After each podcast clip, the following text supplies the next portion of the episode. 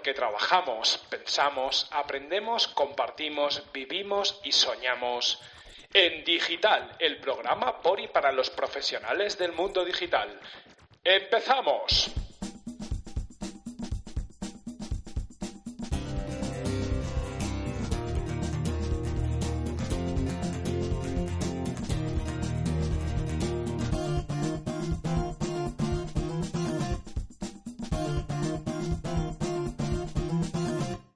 Hola a todos y bienvenidos una semana más a En Digital, el podcast por y para los profesionales del mundo digital.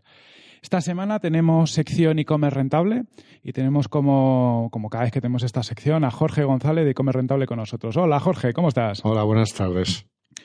Jorge, nos has traído hoy a K-School.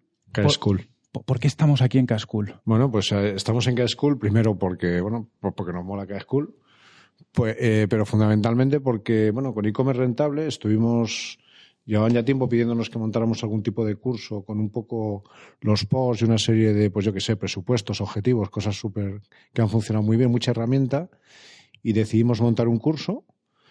Y, y, bueno, y buscamos una escuela que estuviera muy acorde a lo que buscamos nosotros, muy aterrizada, muy de herramientas. Encontramos K-School eh, y bueno, vamos a lanzar el, el curso próximamente. Y aprovechando eso, pues nos hemos venido a, a K-School con ellos, ¿no? Pondremos en la información del podcast el, el enlace al, al, curso que se está preparando aquí en K-School de e-commerce. E con un pequeño descuento call to action, como con todas ser, esas ¿no? cosas, con toda la para parafernalia, coño, los pues- CTA, los descuentos y todo. O sea que vamos, os va a salir, os va a salir baratico. Pero además, además de esto, eh, la temática del día tiene mucho que ver con, con K-School también. ¿no? Nos hemos venido a un sitio que tiene que nos va a dar todo el aura del, del tema del día. ¿De qué vamos a hablar hoy? Bueno, vamos a hablar mucho de- del tema de analytics, ¿no? Sobre todo enfocado hacia e-commerce. Esto viene porque, bueno, uno de los contertulios que vamos a tener, que es Javier Timón, que es analista en el Banco Santander, eh, bueno, pues escribió un super post, ¿no? En e-commerce rentable, que es de los que más nos han funcionado, estudiando un poco todo eso. Y dijimos, tenemos que llevarlo un pasito más, ¿no? Entonces, bueno, surgió la posibilidad del podcast y ahí estuvimos buscando, porque la verdad es que estuvimos buscando e-commerce que tuvieran eh, implementado el Analytics de una, o Analytics, una herramienta Analytics de una forma óptima. Y primero nos costaba mucho encontrarlo. Y luego, bueno, pues tuvimos la suerte de dar con, con Eduardo Sánchez Rojo del arte de medir, eh, que bueno, que ellos lo que tienen es mucha experiencia, no solamente en uno, sino en muchas implantaciones y en varios casos, ¿no? Con lo cual dijimos, jo, qué manera más maravillosa de, buscar el tema Analytics, que yo creo que al final es la base, ¿no? Y es uno de los grandes, donde quizás inverti- invertimos mucho en SEM, en un montón de cosas, pero la parte de Analytics, o, o como decía antes Eduardo, dice, ¿dónde rascar? que es lo que queremos sacar al final, pues es lo que no estamos, no estamos sacando, ¿no? Pues bueno, como ya, ya Jorge os ha presentado un poquito por encima, eh, y aquí en este programa nos gusta mucho, somos, porque bueno, eh, como yo soy un poco maruja, los que me conocéis, a mí me gusta mucho la vida personal de la gente, contarnos cada uno de vosotros vuestra experiencia hasta el momento, porque habéis vivido varias vidas interesantes y así la, la audiencia también os conoce un poquito mejor. Bueno, pues yo, como, como ha comentado Jorge, soy Javier Timón y estudié periodismo, me dediqué al mundo del periodismo, pasé al marketing y después del marketing a la analítica digital. Es un mundo que, que llevo descubriendo tres años aproximadamente y que, bueno, pues viendo por dónde van un poco los tiros, la optimización, eh, cómo poder rascar, que, que comentábamos antes, ¿no? De eh, optimizar todo lo que pasa en nuestra web, en nuestra aplicación móvil, pues se ha descubierto ahí un, un abanico de posibilidades en las cuales muchas empresas, como, como la mía, incluso en la que, en la que trabajo actualmente, están trabajando y se están transformando porque es vital tener bien controlado qué es lo que ocurre en tu, en tu página web, en tu aplicación móvil y si tienes bien marcados tus, tus objetivos, tus, KPIs, pues al final la herramienta analítica digital te va a ayudar a conseguirlos. Y es una tarea interesante, a veces complicada, a veces hay muchas fuentes de información que intervienen, no solamente es una única herramienta. Y en eso estamos, descubriendo el mundo de la analítica digital después de haber trabajado como periodista hace, hace muchos años. Aquí, pues, por lo que decíamos, varias vidas y, y ahora Eduardo nos va a contar también sus varias vidas porque nos ha contado cositas antes que también. ¿Qué tal? Sí, yo soy, bueno, soy Eduardo Sánchez, efectivamente trabajo en arte de medir y, como bien decís, tengo, tengo vidas anteriores, antes que esta. Yo, yo, yo hice el camino contrario a, a, Javier, es decir, yo en este caso estudié informática, eh, empecé a trabajar en Empeza Actual como periodista, de hecho, es decir, tecnológico en este caso, pero periodista. Estuve 15 años, nada más y nada menos. Pero bueno, fui compaginando también eh, temas con, con, agencias de comunicación y marketing, sobre todo. Ahí es cuando conocí el mundo de la medición. De hecho, os hablo del 2008, 2009, por ahí más o menos. Eh, era la época en la que hacíamos cosas muy chulas, pero al final yo siempre me quedaba el gusanillo de todo lo que hago, en qué está revertiendo en los negocios, ¿vale? Porque al final hacíamos cosas absurdas a veces que decía, yo que esto no vale para nada, pero nadie se molesta en medirlo, básicamente, ¿no? Y entonces empecé, empecé a darme el gusanillo del, tema de medición, analítica y demás. Me apunté al primer máster que hizo eh, Cascool, que entonces se llama Sequoias Academy, eh, justo analítica digital, con Gema Muñoz. Y bueno, eh, en el máster conocí a Gema, eh, ella por aquella época estaba Gema sorprendida, Gema Muñoz sorprendida, que por aquí alguno no lo conocía mucho. Y los demás somos fans, ¿eh? sí, sí, aquí. Y, por supuesto. Y bueno, Gema por aquella época se estaba montando por su cuenta, justo haciendo, eh, trabajando como analista para, consultora en este caso, para empresas. Me dijo que si me quería unir al proyecto, yo me uní de cabeza, vamos, éramos ella y yo, básicamente, empezamos los dos. Eh, cada uno de casa, o sea, todo muy garaje. Y bueno, desde 2011, que fue aquello, hasta el día de hoy, pues ahí he estado, en arte de medir. Y bueno, he pasado casi por todas las cosas que puede hacer un analista, pero hoy día en este caso me encargo de gestionar proyectos y me encargo de, digamos, tratar con los clientes a nivel de cualquier proyecto que nos llega eh, y distribuirlo con, los equipos de trabajo de arte medir. Y al final lo que hacemos es, eh, hasta hace, pocos años lo que estamos trabajando es sobre todo en implantar culturas de datos en empresas eh, medias y grandes, básicamente Hoy día, por suerte, las compañías empiezan a tener ya un poco más de, cultura de datos y empezamos ya a hacer proyectos más chulos con data science y cosas, modelos muy, muy molones, hablando claro. Pero bueno, al final nos encontramos de todo. Ahora, ahora hablaremos de, experiencias, que hay muchas que contar. Si queréis como, como introducción, porque cuando estuvimos empezando a preparar un poco el, podcast, eh, Javier nos puso también ahí una, una, serie de cuestiones y me gustó mucho el como una mini intro que preparaste que es, oye, a día de hoy los costes de captación están subiendo, eh, ya todo esto del SEO se me empieza a ser muy complicado y ya es un momento donde entra, mm, es muy importante la medición, el CRO, las acciones que hacemos in page, pero claro, poco sirve también hacer mucho CRO muchos experimentos si no lo estamos midiendo bien. Entonces, podemos desarrollar esto un poco, la, importancia de la analítica y, por qué cada vez va a ser más importante, porque esto, mm, si va para algún lado, es para todavía cada vez más importante y más valor para las empresas, y sin embargo, mm, creo que estamos cada vez menos preparados prácticamente. Yo lo que haría es, antes de entrar un poquito en detalle, por, por centrar un poco que estamos hablando, ¿no? Porque al final, centrándonos en e-commerce, ¿eh? o, sea, hay como tres niveles, ¿no? La gente que, que tiene el e-commerce y tal, y que esto del analytics o no lo tiene o no lo mira, que, lo hay. Y luego hay, hay por otro lado, un, digamos, un nivel 3 donde empresas ya muy optimizadas, con mucho volumen, con análisis y tal. Y yo creo que nos tenemos que centrar más en lo que es un nivel 2, ¿no? Que es un nivel 2 es que tiene un analytics normalmente gratuito, con un nivel de implementación, pues normal o mejorable, ¿no? Y ya eh, algunos tienen hasta establecidos KPIs y luego la medición de esos KPIs no KPIs. Yo creo que esa masa media es donde yo creo, ¿no? Que puede estar un. Entonces yo creo que podríamos intentar centrarlo en esa. En, esa tipología de sí, Porque el que no sabe lo que es un analytics, pues entonces es otra historia. Y el que está súper optimizado, pero yo sí creo que hay, hay, un nivel medio ahí, ¿no? Con lo cual intentaremos. Hay, un nivel medio que, que quizás el que tenemos todos en mente, que son aquellos informes básicos y, por centrarlo en Google Analytics, que quizás sea la herramienta que, todo e-commerce pequeño y medio tiene, tiene implementado, una serie de, informes básicos que tienen información básica y que en cierto modo sí que te pueden ayudar a tener una visión general de lo que está pasando en tu, en tu página web. Eh, puedes tener tus propios KPIs, es cierto, pero no es suficiente. Y no es suficiente porque pues hay gigantes como Amazon que se están comiendo el tráfico, cada vez busca menos gente en Google y busca más en Amazon, los costes de adquisición, eh, los CPCs por las nubes, con lo cual al final, eh, si no puedes optimizar tanto la inversión en publicidad, que quizás es lo que se ha venido trabajando en los últimos años, pues al final a lo mejor tienes que encargarte de ver cómo optimizar tu tráfico. Y, en eso en eso es lo que en lo que trabaja la analítica digital. Afortunadamente eh, años atrás no tanto pero ahora la tecnología eh, está más de nuestra mano que nunca y hay muchas herramientas que te permiten optimizar todo ese tráfico tanto para analizarlo eh, poder desgranarlo tanto a nivel cuantitativo como a nivel cualitativo, como incluso eh, poder personalizar un, un, banner, un, botón o, cualquier tipo de texto, siempre y cuando tenga un objetivo muy claro eh, o una hipótesis muy clara que acabe con una mejora de un ratio de conversión. Entonces, al final, estamos hablando de pasar de un 0,8 o un 0,9 que parece que es poco, pero cuando lo llevas a una cuenta de resultados te cambia el negocio por completo, ¿no? Y son pequeños ajustes que mm, cuesta identificarlos en muchos casos. Eh, la labor del análisis no se basa en, en, ver cuatro números y tomar una decisión, sino que indagar, hay que segmentar, hay que llegar a datos muy concretos y en base a eso tomar decisiones. Y si esas decisiones son, son correctas, pues la cuenta de resultados, como decíamos, puede mm, subir mucho. Y también, pues si, si fracasas, no hay ningún problema al día siguiente te pones a analizar otra cosa y siempre vas a encontrar alguna cosa que, que poder tocar o poder mejorar en tu, en tu página web para, para mejorar los resultados. Eh, eh, a colación de lo que ha hecho Javier, ¿cómo, cómo trabajáis? Yo, yo eh, Jorge tiene esquemas y yo voy saltando lo otro, pero me ha gustado mucho, dices lo de, oye, hay que hacer un análisis porque esto se dice, pero luego la gente se piensa, tú entras ahí en el Google Analytics, ¿sabes? Dos segundos, te iluminas, fras. Análisis por el análisis. Y, y, tienes una idea. Pero los proyectos que hacéis vosotros eh, requieren mucha gente, muchos perfiles y un cierto tiempo. ¿Cómo, cómo suele funcionar esto? Pues bueno, si quieres empiezo, te, te respondo yo bajo mi punto de vista, ¿vale? También porque eh, como doy clase en el máster de Cascool, unas clases que tengo justo es esta, la de análisis eh, cuantitativo.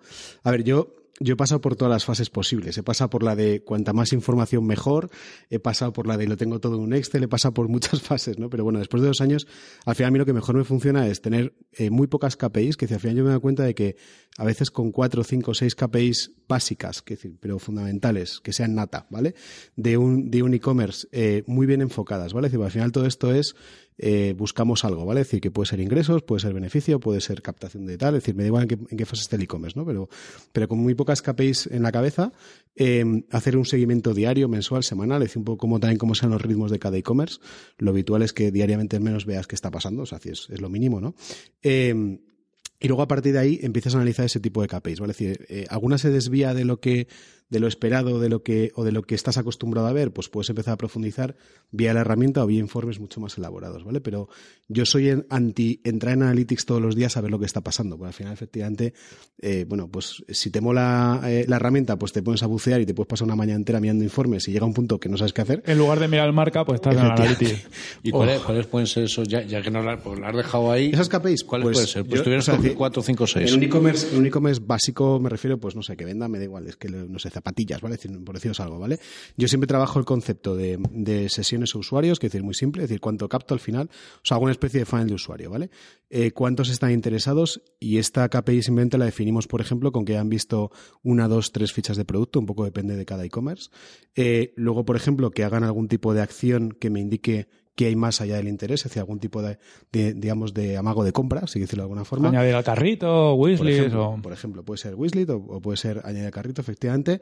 Eh, luego los que empiezan el proceso de checkout y los que lo finalizan, ¿vale? Es decir, esas, eso simplemente al final es el clásico funnel de, de comportamiento de un usuario y a veces te das cuenta de eso, si empiezas a segmentar por, me da igual, dispositivo, campañas o mil historias, los, los comportamientos no tienen nada que ver en unos casos o en otros, ¿vale? Algo tan fácil como eso te ayuda a ver qué puede estar pasando. Y ya debajo de, debajo de cada una de esas patas, obviamente, decir, pues te puedes poner a segmentar y meterle otro tipo de KPIs que puede ser desde, si hablamos de sesiones, por ejemplo, el básico, el clásico rebote, por ejemplo, es decir, que, que bueno, es muy, es muy obvia, pero decir, te pueden indicar también qué puede estar pasando según campañas y demás. Luego, si empezamos a ver eh, interés, por ejemplo, los que están interesados, segmentado por categoría, por ejemplo, o los que inician el proceso de compra igualmente segmentado por calidad de producto. Es decir, ahí, ahí, ahí te da pie a, a, rascar mucho más allá, ¿vale? Es decir, pero para mí las, las que os decía, el funnel principal, que pueden ser eso, cuatro o cinco KPIs de cuánta gente tengo en cada estadio, por ejemplo, me permite ir viendo qué es lo que está ocurriendo, ¿vale? Es decir, para mí es el punto de partida. Es el punto de partida. Y para que un e-commerce, para empezar a tener mediciones válidas, uh -huh. Tenemos que estar hablando de un volumen de visitas mínimo, o te digo porque si no estadísticamente, no claro. es verdad, porque empezamos a medir, claro. ¿no? Y dices, tío, es que tienes 100 visitas al mes, estás intentando, ¿qué mides? Claro, si tienes 100 visitas al mes, yo es que, o sea, he hecho un ojo, pero ni me molesto, básicamente. Obviamente. O sea, yo, ya, yo ya empiezo a hablar de miles, ¿no? Eh, o sea, también es cierto que tengo, yo tengo una parte negativa y es que en, en Arte Medir lo que vemos son clientes gama media alta, entonces hablamos de millones de visitas mensuales, con lo cual yo veo un e-commerce con 5.000 al mes y me parece una mierda. Vale, pero, mal, pero planteate, en, en ese pero mundo sí. medio que estamos hablando de e-commerce, gente de mil visitas día, ahí se pueden, con un buen sistema de creo que- medición se pueden yo creo que sí, yo creo ¿Puede que sí. estar un poco ahí los límites en las mil visitas? Sí, o sea, a ver, eh, va a depender mucho, es que va, va a depender mucho de qué tipo de tráfico captes y demás, pero sí, yo creo en torno a incluso un poco, o sea, si hablamos de día, yo hablo más bien de, por ejemplo, en torno a 5 o 10 mil visitas mensuales, yo empiezo a ver ya datos, ¿vale? Decir, a ver datos que tener una cierta lógica, Sí, una cierta sí. medición. Otra cosa es que luego a lo mejor llegues a segmentaciones, que es un problema. Es decir, yo veo la, la foto completa y tengo un volumen significativo, empieza a segmentar, yo qué sé, por los del dispositivo móvil, no sé cuál. Entonces a lo mejor ahí sí me quedo con un volumen tan pequeño que no es significativo, ¿no? Pero bueno, ahí también está el, el analista para juzgar. Sí, pero bueno, pero en un e-commerce, nosotros lo que defendemos un poco del e-commerce rentable es, o sea, como tres fases, ¿no? Una fase de captación, una optimización y otra fidelización. Es decir, céntrate en conseguir tráfico, porque si no llegas a un mínimo Obvio. de tráfico, Obvio. mm, que yo creo que no hay mucha gente todavía, y el límite lo pusimos un poco en esas mil visitas día. A partir de mil visitas día se empieza a preocuparte del funnel, de optimizar y tal, y luego yo creo que hay una segmentación que es básica, porque al final estamos ya casi todos en un 70-30 mobile y tal, con lo cual ahí por lo menos hay una primera diferenciación que es de ese 70% tráfico mobile y el 30%. Esa, esa sí es clara, ¿no? Pero yo, yo defiendo mucho eso, dejaros de... Porque muchos dicen, no, vamos a hacer una cantidad de test A-B, ¿qué tal, tío? Céntrate en conseguir las mil visitas día y el día que las tengas empezamos a medir, a hacer... Obviamente, montate un analytics, vete mirando, pero quédate en lo básico, quédate en porcentaje de conversión, cómo sube, cómo baja. Y luego yo coincido mucho con el porcentaje de rebote. Ya el porcentaje de rebote según fuentes, para mí es fundamental. O sea, yo creo que es, que es y además es, es lo más claro, ¿no? Consigue mil visitas, céntrate en porcentaje de rebote y luego hablamos del resto del funnel. Es que hay, hay muchas veces que hay ciertos Claro. KPIs que parecen de, pues eso, de tío que empieza. Básicamente dices, Sí, bueno, son los buenos, Y al de- al final, final ¿eh? es una KPI como otra cualquiera. No es un tema fácil encontrarte eh, una empresa en la que pueda resultar fácil identificar y sintetizar los KPIs en 4 o 5. O sea, yo he visto casos de 40, 50 KPIs que te encuentras eh, y bueno, pues es que lo ha decidido el, el director de, la compañía. Eh, a lo mejor la implementación incluso está mal hecha, con lo cual todo el análisis que hagas ya de por sí pues no tiene ningún sentido. Y incluso a veces que no tienes claro cuál es el objetivo. No, que, que queremos vender más en digital. Bueno, pero ¿cuánto quieres vender más?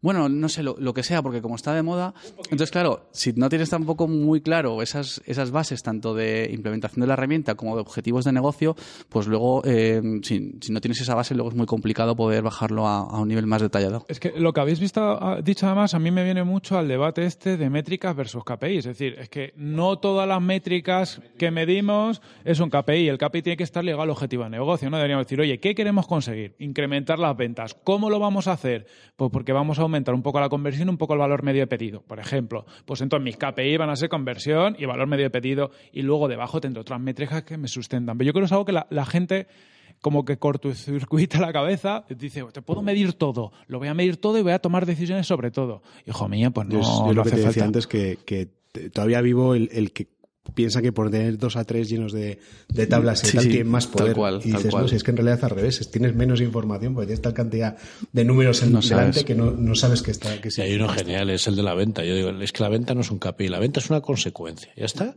Y metes la formulita y al final la venta en, su- en sí es que no es un objetivo. O sea, puedes tener objetivos de visitas, de crecimiento, de tal, de porcentaje de conversión, pedido medio, pero es que la venta es que en sí, no, no- que sí, que eso es un Y luego resultado. hay métricas que, que vanidosas, que se suelen llamar, dice, por ejemplo, visitas. No, es que ha incrementado un 20% las visitas. Bueno, sí, está muy bien. ¿Y, y qué? Bueno, ya, pero es que es un 20% de visitas. Bueno, ya, ¿se ha traducido en algo de negocio? Ah, pues es que no sé. Entonces, por ejemplo, el tema de visitas, yo llevo viéndolo años y años como una métrica representativa de, de muchos negocios que lo meten ahí en los cuadros de mando y al final es una métrica que bueno, te puede dar lugar a, a pensar cuál puede ser el volumen de negocio que puedes llegar a captar con un reto de conversión medio. tal. Bueno, no está mal, pero no es una KPI ni mucho menos. Justamente os dices, tantas. hombre, si tengo un sitio de contenido, pues bueno, me puede servir porque al final sé cuánto espacio publicitario puedo, puedo llegar a vender, pero un e-commerce que al final rentabilizamos por venta no, no tiene mucho sentido. A mí, a, mí la, a mí la de visitas en sí misma solamente no te dice nada, al final es pura cantidad, pero que te decía, relacionada con la de interesadas, te da una foto de decir, eh, estoy captando mucho, pero eh, no logro que nadie, o sea, lo que capto no interesa, o al revés. O el Me cargo otros 90%, KPIs, claro. Si, si cuando metes más en la entrada te cargas la salida, jodido. Vamos. Luego, el, el, eh, un- un- solo una cosita que quería. El, el tema, por ejemplo, del rebote, por, porque ha salido un par de veces, a mí me gusta matizarlo. Porque, claro, todo el mundo decimos, la, mi tasa de rebote es del 80%. Y al final estamos asumiendo que es la tasa de rebote según definida por Google. Depende de cómo luego implementes tu herramienta, claro. Pero me gustaría que lo contarais. ¿Cómo lo implementáis en función de los casos? Porque casi, casi nadie casi nadie hace nada con la tasa de rebote. Yo, por ejemplo, en Brexit, que al final tampoco, al final nosotros somos un B2B, la vendemos por fuerza comercial, pero dices, coño, si el usuario está más de 30 segundos leyendo un post pues, o una página, para mí ya no es un rebote. Si el usuario interactúa con uno de los vídeos o se descarga un PDF, pues para mí no es un rebote.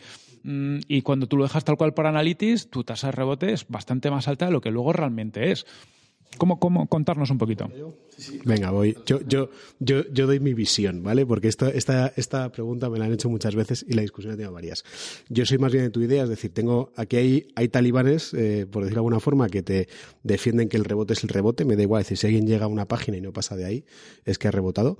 Eh, yo soy de la opinión en que tú comentas, es decir, analizar cada eh, web o cada, en este caso, un e-commerce, por ejemplo, en concreto, y qué es para mí que el hecho, eh, o sea, que una persona no haga nada, no se interese por mi e-commerce, ¿no? Es decir, por ejemplo, el hecho de que llegue una ficha y esté efectivamente más de X tiempo viendo un producto, haga clic en ver la foto, vea un vídeo, etc- etcétera, es decir, para mí indica que ha habido interés. Puede que luego no quiera, no le interese nada más del e-commerce y se vaya, porque a lo mejor está comparando, ¿vale? Es decir, simplemente, pero, pero en ese caso lo que hacemos nosotros, por ejemplo, es vía Ta- Tag Manager, que es lo habitualmente lo que utilizamos, eh, el gestor de etiquetas de, Google, eh, efectivamente detectar eh, algunas de esas interacciones en la página. Ya os digo, en cada e-commerce de- decidimos cuál o cuáles entendemos como tal y lo que hacemos básicamente es lanzar un evento hacia Analytics de no interaction que se llama para indicar a Analytics que esa visita ya no, ha- ya no se cuenta como rebote, ¿vale? En este caso. Entonces, es cierto que lo manipulamos y eso es verdad. Eh, la cuestión es que lo manipulas no con el objetivo de decir, oye, pues tengo un rebote del 5%, qué bajo es, ¿no? Sino realmente que te sirva de algo. Es decir, que en este caso es que, que me indique los que realmente ni han visto una foto, ni han visto un vídeo, ni se han interesado en el producto. Tú has definido tus reglas para el rebote Correcto. y entonces las, las aplicas así. Correcto. ¿Vale? Y, el, y el sustento un poco técnico de por detrás, lo que has dicho tú, mandas un evento, cuando mandas cualquier tipo de evento a Analytics, pues ya directamente Analytics ya entiende que, no- que eso no es un rebote. Jorge, te he cortado antes. No, no, Dale no. caña. Yo, yo estaba viendo lo del, lo del tema de los. Hablamos KPIs y tal. eh, Los cuadros de mando. O sea, realmente, o sea, que la gente tenga los analytics, vale. Que, que algunos se los más o menos los tengan bien montados con eventos y tal, vale. Y luego hay cuadros de mando. O sea, la gente realmente tiene cuadros de mando extrayendo información o al final todo acaba en un Excel con tres líneas. Depende. Hay ni- Hay niveles y niveles.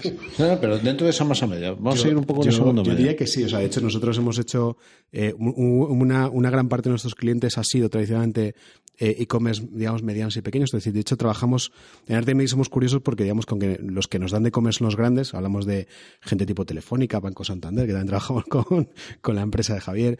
Eh, es decir, los, los grandes de este país, una palabra, es decir, donde nos divertimos de verdad es en las empresas pequeñas, ¿vale? Entonces, tenemos siempre todos los años un pool de proyectos de startups o de compañías pequeñas, ¿vale?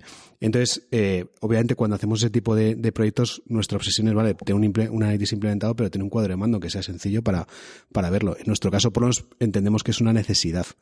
Otra cosa es que a lo mejor cuando alguien, eh, digamos, implementa analítica por su cuenta, a lo mejor no lo vea tan claro. Es decir, yo, yo lo tengo clarísimo, ¿vale?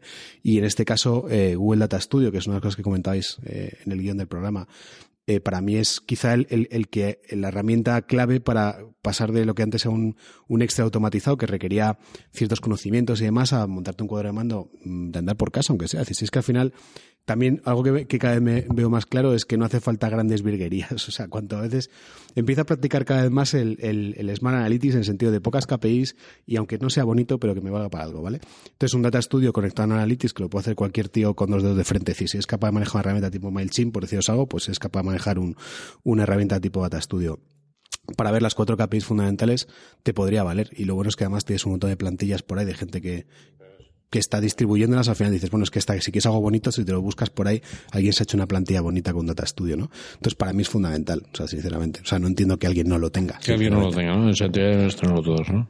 Además empezaron, es una herramienta relativamente nueva, yo creo que lleva un año y poco, ¿no? Más o menos funcionando. Empezó muy básica y lo han empezado a meter un poco más de, de complicación, pero cualquier usuario medio, como cualquier usuario de Google, en 10 minutos es capaz de montarse un dashboard con sus datos de Analytics, siempre y cuando tenga bien definidas las KPIs, porque si no te puedes poner a poner cajas y cajas y cajas en ese, en ese dashboard y te va a quedar muy bonito, con muchos, map- muchos mapas, muchos gráficos, pero luego al final no entenderás nada. O sea, empezamos por los KPIs, la definición, lo que has hablado, ¿no? En las dos o tres fases del funnel de conversión, porcentaje rebote. O sea, para mí la clave sería eso. Cualquier proyecto analítica, por pequeño que sea, empiezas por definir tus objetivos de negocio, que si tienes un e-commerce son bastante accesibles y lógicos, ¿vale? ¿Qué KPIs eh, vinculas a cada uno de esos objetivos de negocio?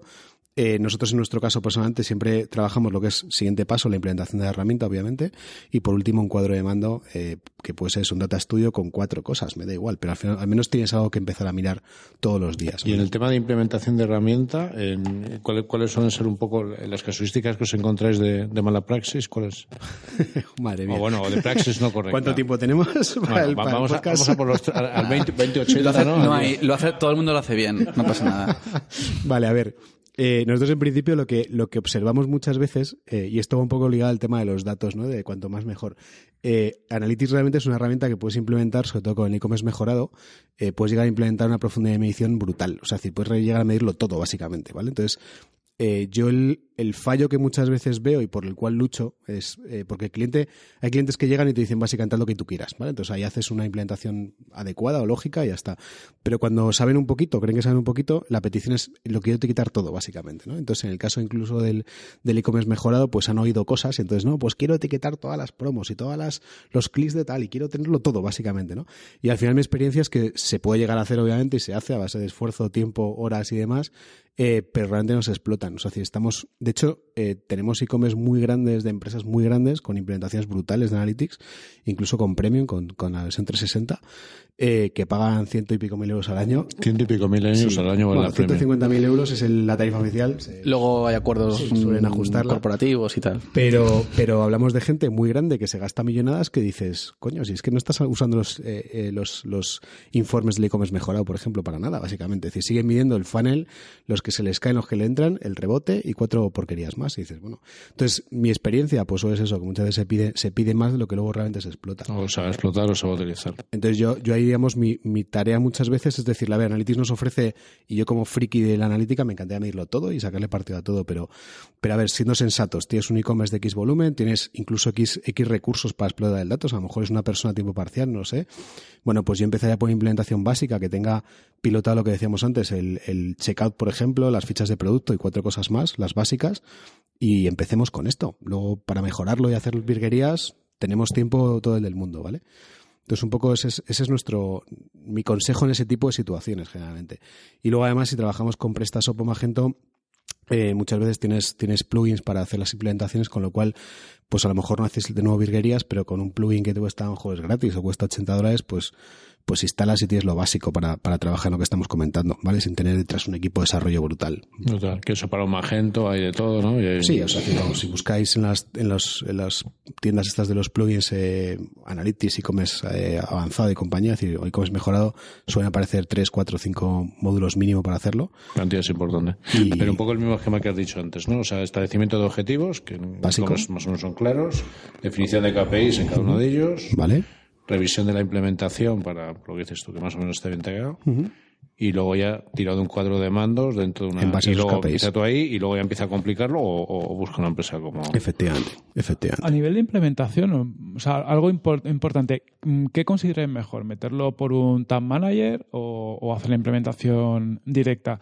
Lo digo porque yo he visto el último año como una transición, cada vez más Tag Manager, pero parece que cuando metes el Tag Manager, si en la analítica ya es complicado de implementar, con encima implementar el Tag Manager, además, yo he visto algunos cacaos en los Tag Managers que son A ver, yo por mi experiencia eh, de empresa grande, cualquier cosa que puedas hacer para no tener que molestar a tecnología eh, todos los días, mejor. Entonces, al final, eh, el Tag Manager, yo creo que uno de los, de los motivos por que haya cogido tanta fuerza es que al final te abre una ventana en la que tú puedes trabajar vamos a decir, con el auspicio de tecnología, sin cargarte nada, porque te puedes cargar muchas cosas con el Tag Manager, pero te abre una ventana de posibilidades para poder hacer cualquier cambio de un día para otro. De la otra manera, según se venía trabajando anteriormente, pues al final dependías de que se hiciese una petición, que al final tú eras el último de la, de la lista, porque esto también es otro tema. Eh, la página web que quede muy bonita, muy bonita, pero medirla, bueno, pues mmm, los analistas siempre estamos ahí un poco a la cola, ¿no? Eh, al final, el momento en que te abren esa ventana, tú puedes jugar mucho más con tu, con tu web, con tu aplicación móvil, y eso da lugar a que puedas tomar acciones con mucha más facilidad.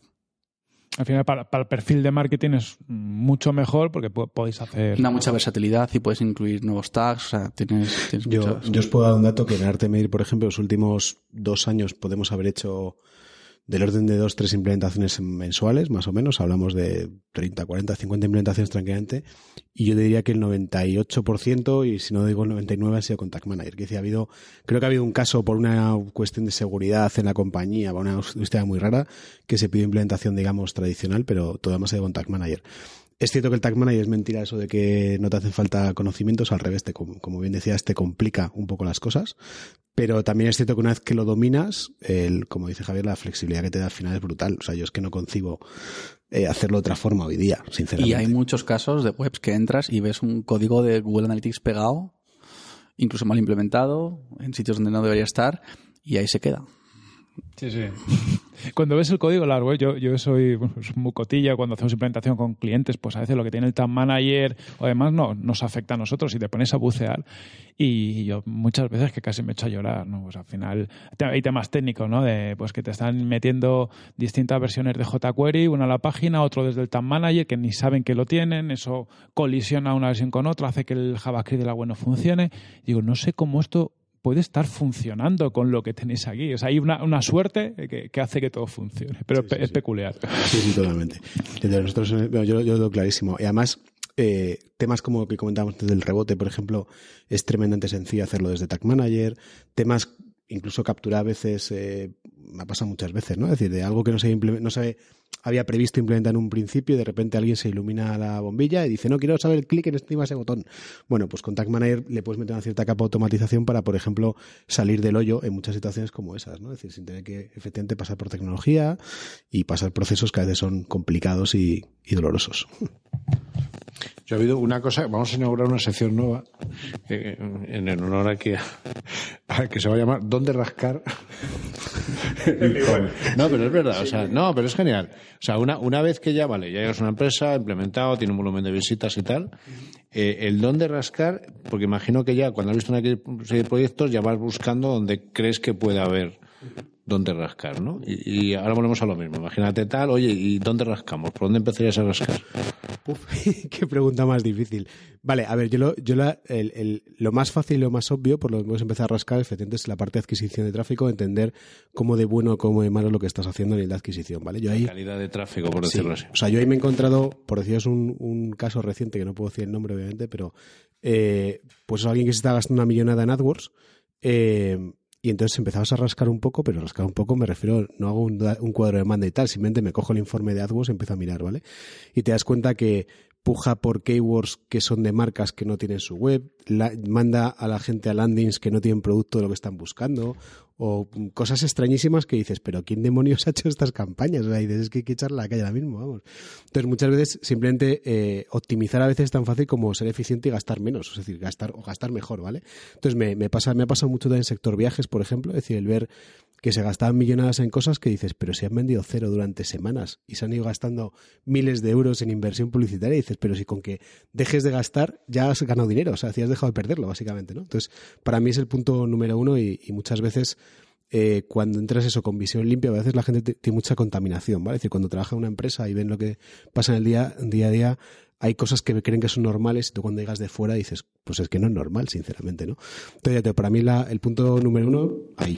O sea, sería más que semos, o sea, se empieza a investigar tu tráfico pagado. Sí. No, vamos a empezar sí, al final, por, por claro, algún sitio. Te cuesta me da igual dinero. la fuente, me da igual tal, pero empieza con el tráfico pagado, correcto, ¿no? Correcto, te cuesta dinero, o sea, con lo cual es, es Vale. el punto de Ya optimización. tenemos el obvio. tráfico pagado, hacemos las keywords, quitamos las que no, sacamos productos no landing tal. Siguiente bo- siguiente bloque donde El siguiente bloque, que en realidad va a la par, también va ligado a la primera parte, es todo lo que es activación de la web, es decir, lo que comentábamos antes. Es decir, puedo tener un, un tráfico fabuloso y estupendamente segmentado y demás, pero si lo, mi web es una porquería, eh, y, el clásico ejemplo, ¿no? De la web móvil, por ejemplo. Si traigo mucha gente de móvil y mi web es una porquería móvil, pues estoy haciendo el, el tonto, básicamente. Entonces, el siguiente paso, que en realidad va ligado, iría a la par, ¿no? prácticamente, decir, es empezar a analizar qué ocurre a nivel de activación en mi página, es decir, cómo se comporta mi página con dispositivos o con, o con las diferentes tecnologías, eh, si lo que ofrece mi página son listados de producto, por ejemplo, es decir, pues funcionan bien, funcionan mal, el checkout, por supuesto, es decir, la web al final, es decir, eh, CRO puro y duro, o sea, al final no es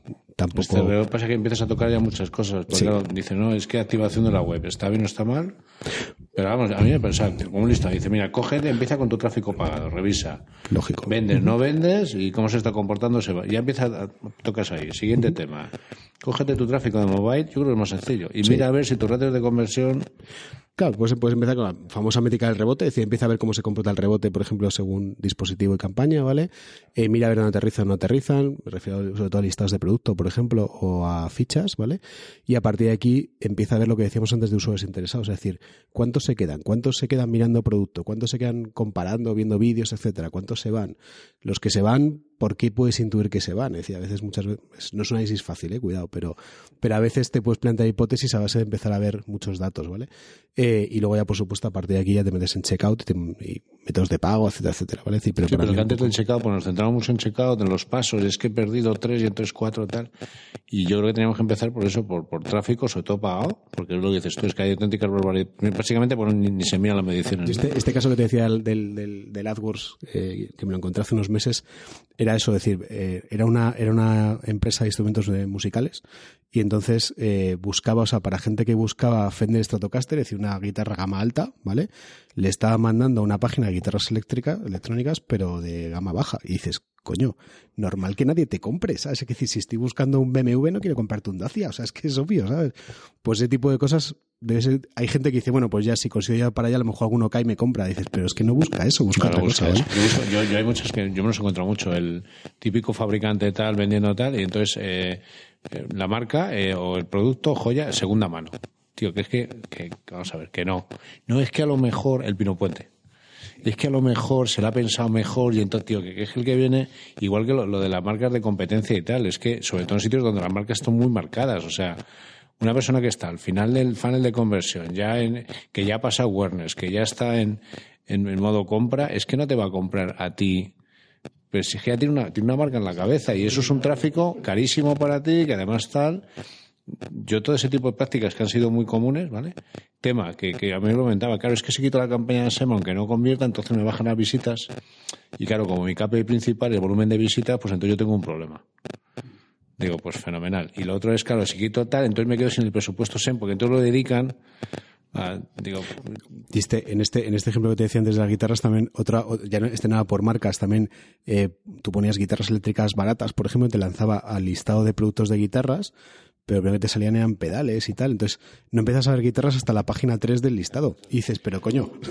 Es que no- nos falta mucho sentido, Sentido común. común, En- digital lo que falta es, sobre todo es eso, porque la mayoría de las cosas que ves, que sin, o sea, estas que comentamos que se hacen mucho, dices, es que aquí lo que falta es que alguien hable en dos personas de la empresa y digan, pero tú eres gilipollas, o sea... Y esto era tan absurdo porque el listado por defecto se ordena por precio. Entonces, los, los más baratos primero. Y dices, coño, pero si es que estás tirando el dinero. O sea, a nadie le apetece. O cosas como esa, que dejamos que la tecnología gobierne decisiones de negocio, ¿no? Pues como en el Magento por defecto se ordena por precio, pues yo dejo la ordenación por defecto. Pero ¿qué me estás contando? Tú sabes de tu negocio, ordénalo eh, pues en- por, por los criterios de negocio. Pues, a a veces yo, yo en una analítica, efectivamente, lo del sentido común me parece un buen punto.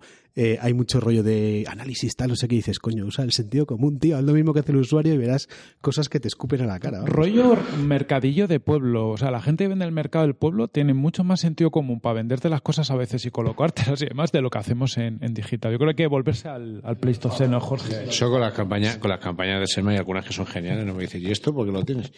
No, es que a mí Google me ha dicho, digo, tío, vamos a ver, que es que Google está muy bien, tiene su negocio, él tiene un volumen de búsquedas, las que no tiene las tiene que colocar, y te- esto es como una partida de póker, macho, hay uno y te la está colocando a ti. Y, yo me acuerdo otra que, es brutal, que, que decir, esto las palabras negativas, y el tío, como alucinó, segunda mano, precio barato, tal, que es que, que no.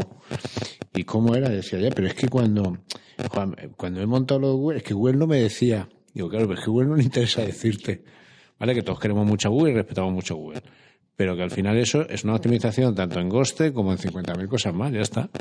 No tenemos otra que, que tragarnos a Google. que- Bueno, pero espérate a ver, porque lo, lo comentaba antes Javier, lo de, lo de Amazon en transaccional es súper serio, o sea, y yo, yo, yo no sé si, porque ahora andamos con certificaciones de, vamos, yo no más citar, con la certificación de SEM, cuando para mí el SEM en Google, pues va a tener que evolucionar, porque eso resulta, en- hablamos de e-commerce, ¿eh? yo el resto en Aware es otra historia, pero si de repente la búsqueda transaccional hay un 30 o 40% ya en Amazon, eso ya es otro mundo. O sea, ya el, SEM, Google, transaccional e-commerce. Yo eso estoy diciendo esto, digo, no os certifiquéis en, en SEM, joder, certificaros en Analytics, en, porque es verdad, está todo el mundo muy. Y la certificación de Google Analytics, que está ahí, Te ¿No? podría contar tantas cosas. Pero bueno. Que es, muy, es muy sencilla, demasiado quizá también. Bueno, pero, estamos formando, estamos formando a los chavales con el tema de SEMSense, porque está todo el mundo en captación de tráfico y meter tráfico. Yo, yo, yo te puedo decir, esto me van a ir a escuchar gente de Google y me van a tirar las orejas, pero Bueno, yo este año pasado estaba, eh, o sea, de hecho soy, soy eh, regional, regional, eh, eh, bueno, estoy, estoy certificado en este caso por Google para, para formar a la gente, a los partners en este caso en Analytics a nivel España, ¿vale? Y entonces hasta el año pasado tenían, en, el programa de partners, tenían todo lo que son los programas de certificación con los Google Academies, que no sé si alguno, no sé si os llega ahí alguno, no recuerdo Javier, no, sé, porque al final mucho alumno de Cáscula acabó por allí, pero bueno, el objetivo es el que tú dices, es decir, que la gente de las agencias, por ejemplo, de SEM, además de ser en SEM, supieran de analítica, ¿vale? Eh, bueno, pues ese programa, por ejemplo, lo han cortado, o sea, que decirte, la parte de medición eh, la han tenido un par de años, eh, no por falta de asistencia, porque siempre se llegan a las clases, pero yo creo que al final han visto que lo que les deja pasta es el AdWords y al final lo otro no deja de ser un tema... Que esto te ayuda a optimizar AdWords. y pero yo no tengo muy retorno- claro que les pueda interesar, no, no es que les Claro. interese, pero Claro, pues ya digo, pues por ejemplo lo han cortado, no sé, no sé las razones, pero bueno, todo parece que es eh, un tema de ahorro de presupuestos en parte, ¿vale? Pero, pero bueno, es curioso, es decir, yo me planteo lo mismo que tú, es decir, ya no porque me dedique a esto, es decir, coño, si es que si tú haces AdWords, tienes que optimizar todo esto. No solo se trata de hacer buenas campañas. Entonces, fíjate, en el, en el curso este, ya me un momento publicidad, porque si no, en en el, en curso este que estamos intentando montar con, bueno, que vamos a ver, que estamos montando con K-School, son ocho sesiones y una es específica, es Analytics. Y, y, y yo para mí, yo creo que deberíamos empezar todo este tipo de formaciones por, por una base de Analytics y luego empieza a construir todo lo que quieras. ¿Vale? Pero no, pero es que, pero mola mucho más eh, la generación del tráfico y me total y me llegan los pedidos, que sí que vale. Pero yo creo que al final hay una base que se ha perdido y además lo dice, y te ayuda a optimizar. Y es que esa optimización es que hay muchísimo dinero.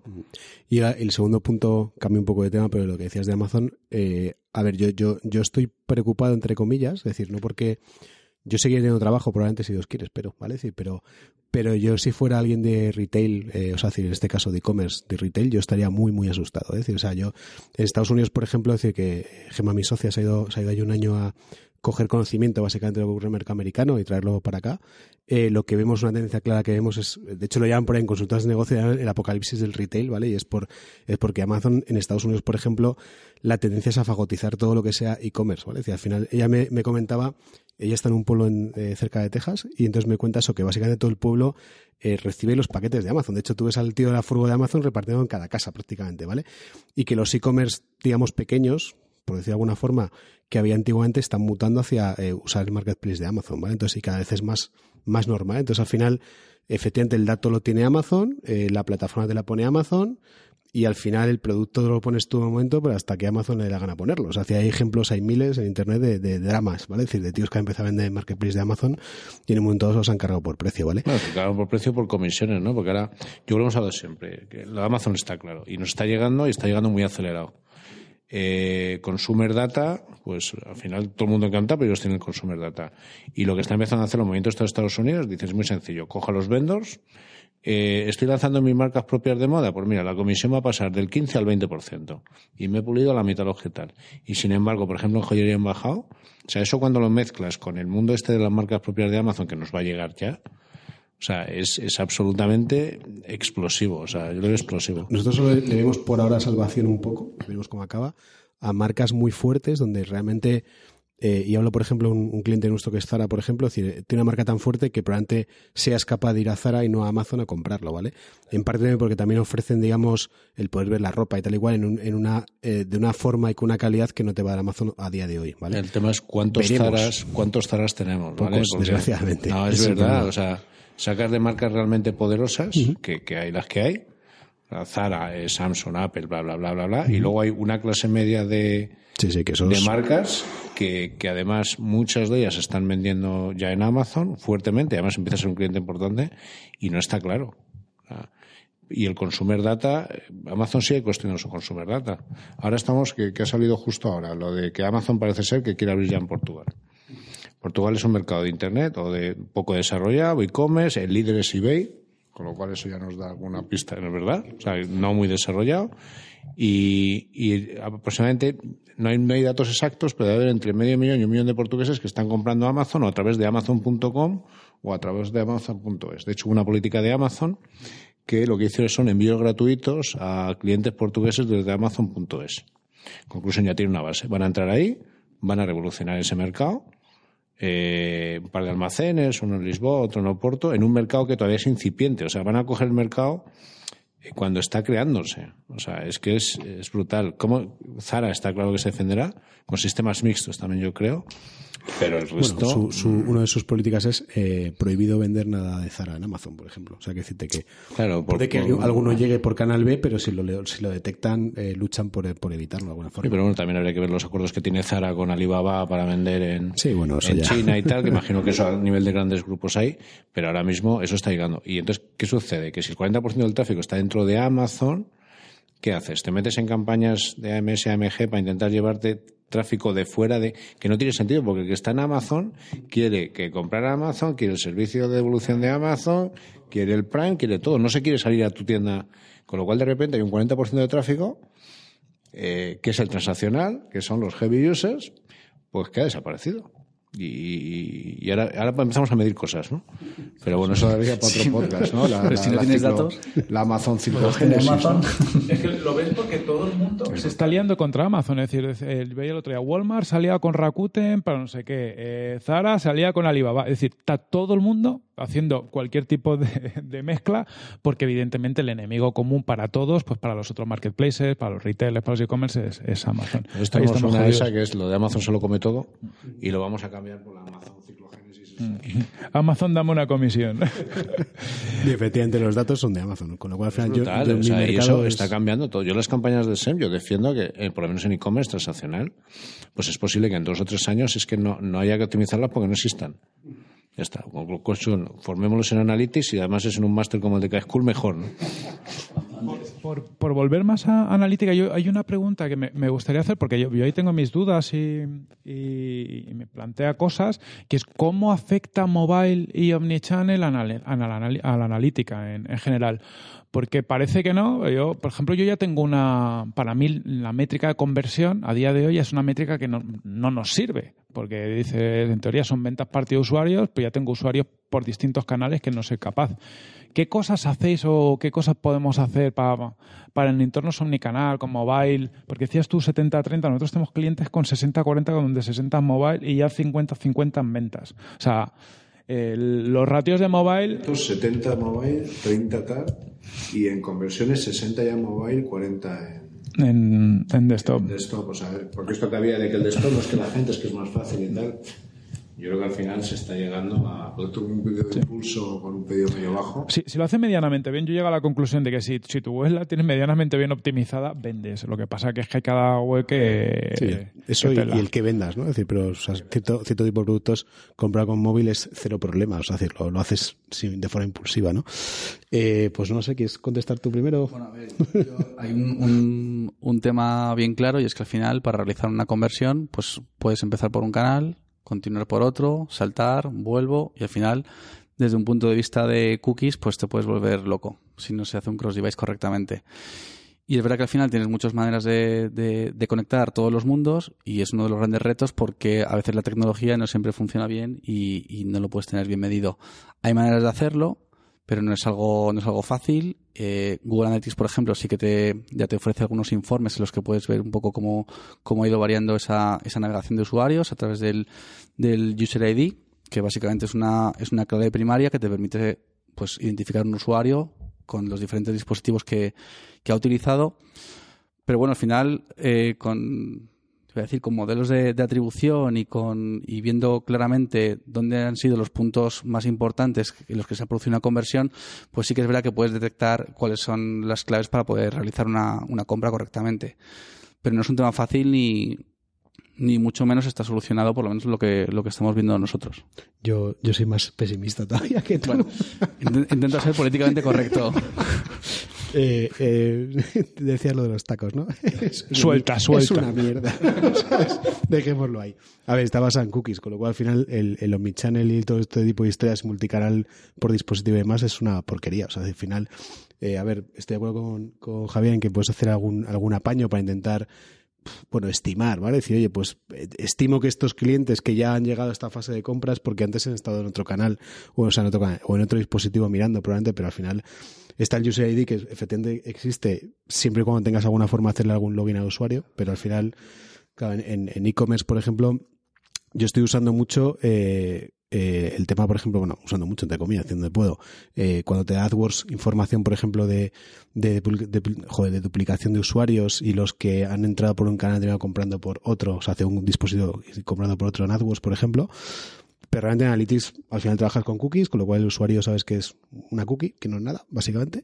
Y te puedes intentar hacer una idea de eso de qué, de qué, cuántos de estos de móvil han terminado entrando por desktop, por tal, pero porque a lo mejor eso veas que el tío entra por directo en lugar de una campaña porque va a tiro hecho y no se pone a buscar, por deciros algo, ¿vale?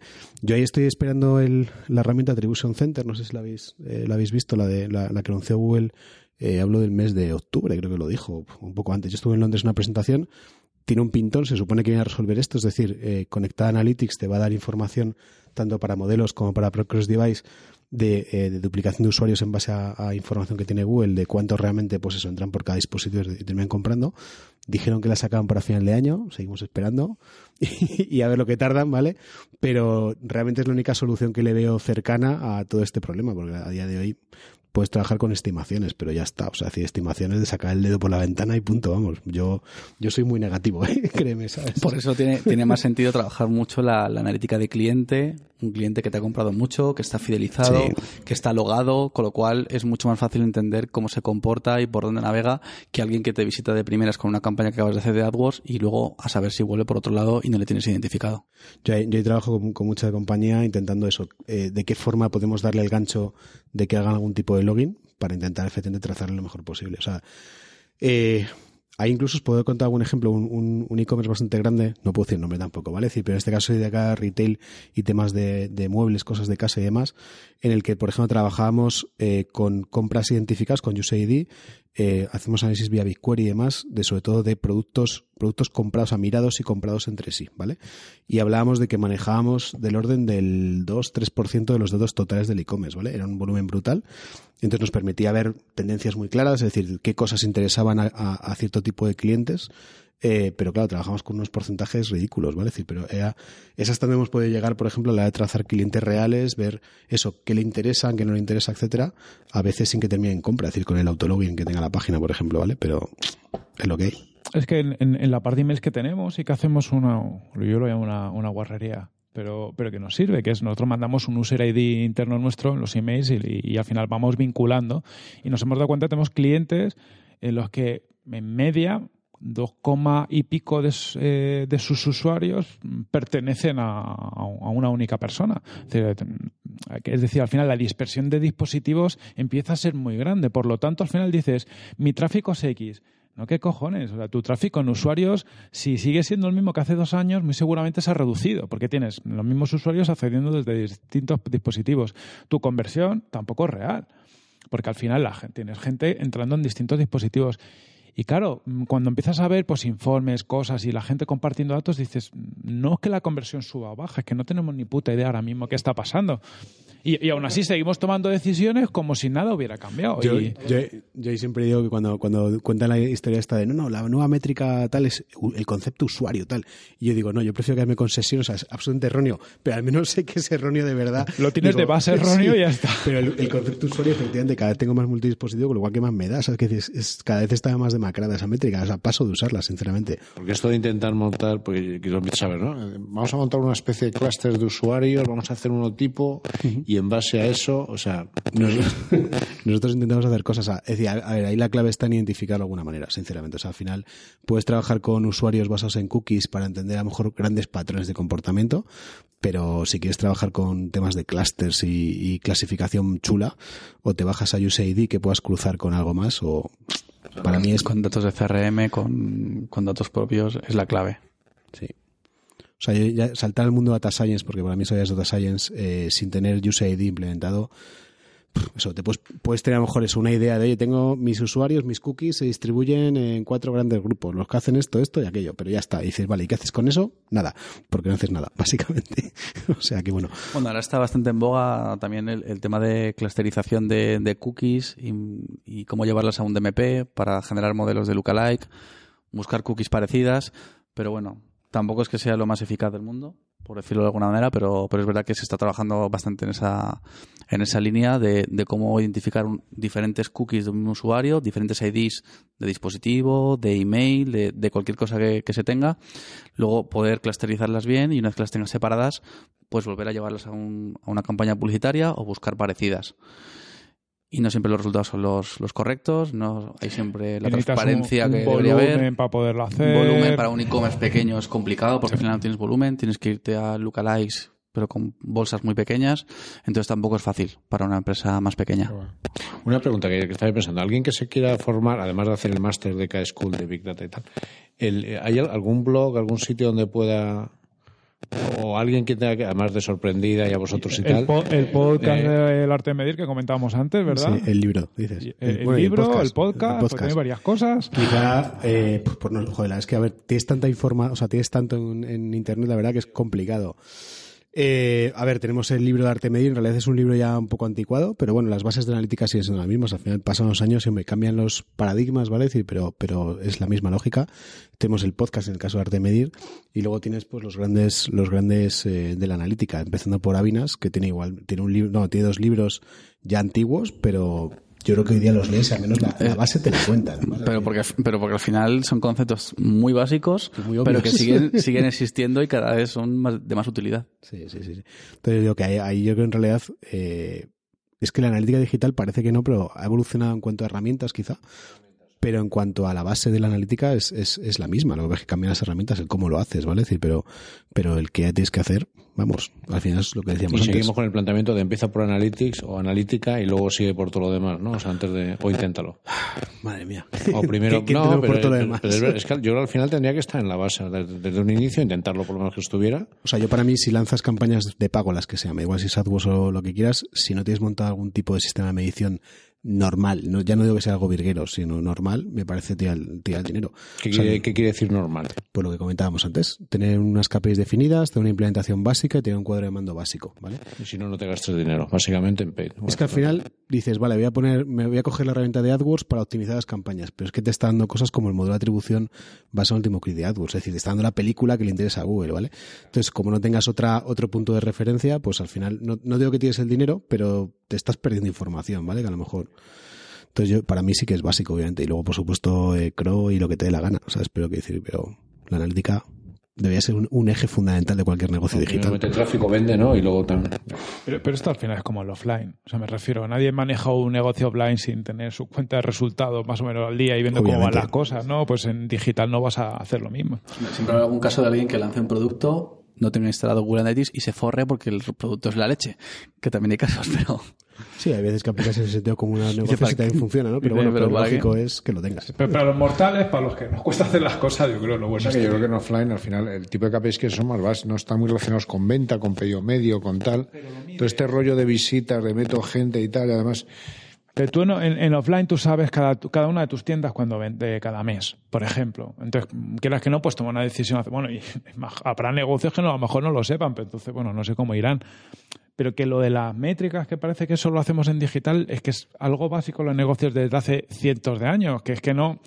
Yo es que estoy de acuerdo que las bases de la analítica, aunque el es un libro hace 10 años, tienen que ser las mismas porque los fundamentos de los negocios no han cambiado, han cambiado las herramientas, han cambiado los canales, hemos ido afinando algunas cosas. Yo creo que el gran cambio digital, yo siempre he dicho, es que, llegas a un euro invertido, invertido, gastado, invertido, invertido eh, que te genera o que no te genera, ¿no? Yo creo que ese ha sido el gran cambio de toda esta historia, ¿no? Y eso a su vez nos dado un montón de información que, que, bueno, que está ahí y que sabemos que van los ROAS.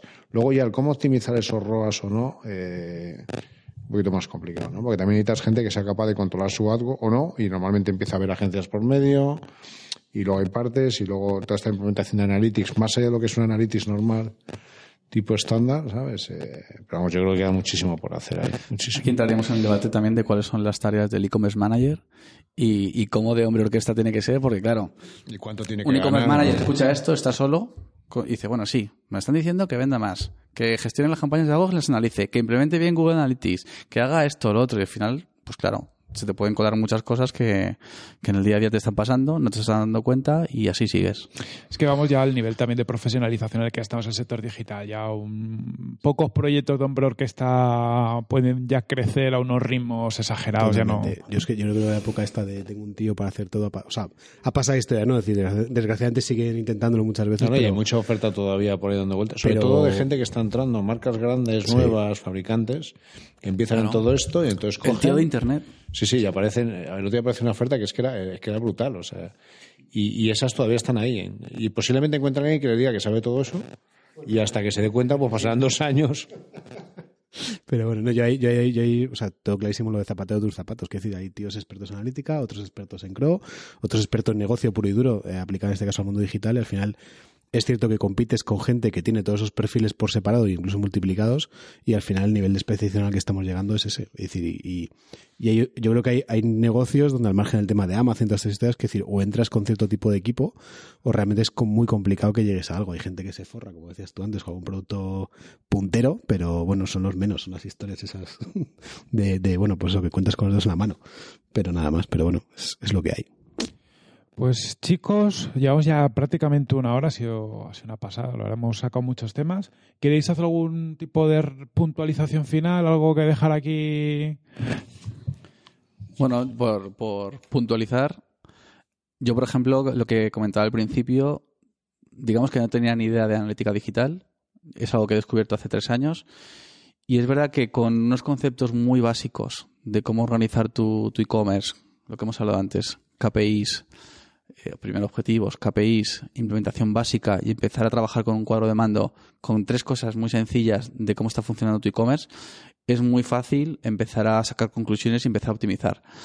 ¿Qué ocurre? Que es muy difícil al mismo tiempo porque estamos acostumbrados a entrar en Google Analytics y empezar a brujulear, a ver datos, datos y datos. Y eso mm, está muy bien para empezar a tocar una herramienta, pero la herramienta al fin y al cabo es un poco lo de menos en este sentido. Primero va la estrategia y luego va la herramienta. Perfecto. Yo, ojo, lo, lo me lo has resumido, tal cual. Pero, pero bueno, añadiría eso simplemente que cuando, que cuando os planteéis hacer algún tipo de análisis o algún tipo de, de acción, siempre, digamos, penséis eh, primero en qué, de qué manera me puede repercutir. Es decir, al final, no se trata de analizar, aunque sean pocas KPIs, por analizarlas, que es decir, el objetivo es qué quiero vender o qué es lo que necesito optimizar mi tráfico. Es decir, vale, pues voy a rascar y voy a investigar en base a eso, ¿vale? Es decir, con, con una pregunta de negocio clara en la cabeza, que es lo que, lo que siempre decimos nosotros. Eh, y bueno, y muchas veces no, no, no os obsesionéis, es decir, vivo muchas veces el, el, el caso eso de gente que se agobia por porque la analítica es una disciplina muy grande, al final, como decía Javier, pues al final efectivamente con unas pocas KPIs puedes empezar a hacer cositas, ¿vale? Es cierto que para llegar lejos, pues a lo mejor te hace falta ayuda especializada, pero, pero para empezar realmente se puede hacer con gente que sepa algo de online y que, y que tenga dos dedos de frente, sentido común que decíamos antes. Es- Eso lo vamos a poner a certificaciones de analítica. Punto uno. Si no, no entra. ¿Tiene sentido común o no? Comprar. No, yo, yo me quedaría con, con un par de cosas. Primero, lo de que vamos a cambiar lo de Amazon se lo come todo Amazon Ciclogénesis, está clarísimo. Explosiva, explosiva. Y luego, a mí, lo del dónde rascar esto de que vamos a hacer, vamos a sacar un post de eso, porque eso mola, ¿no?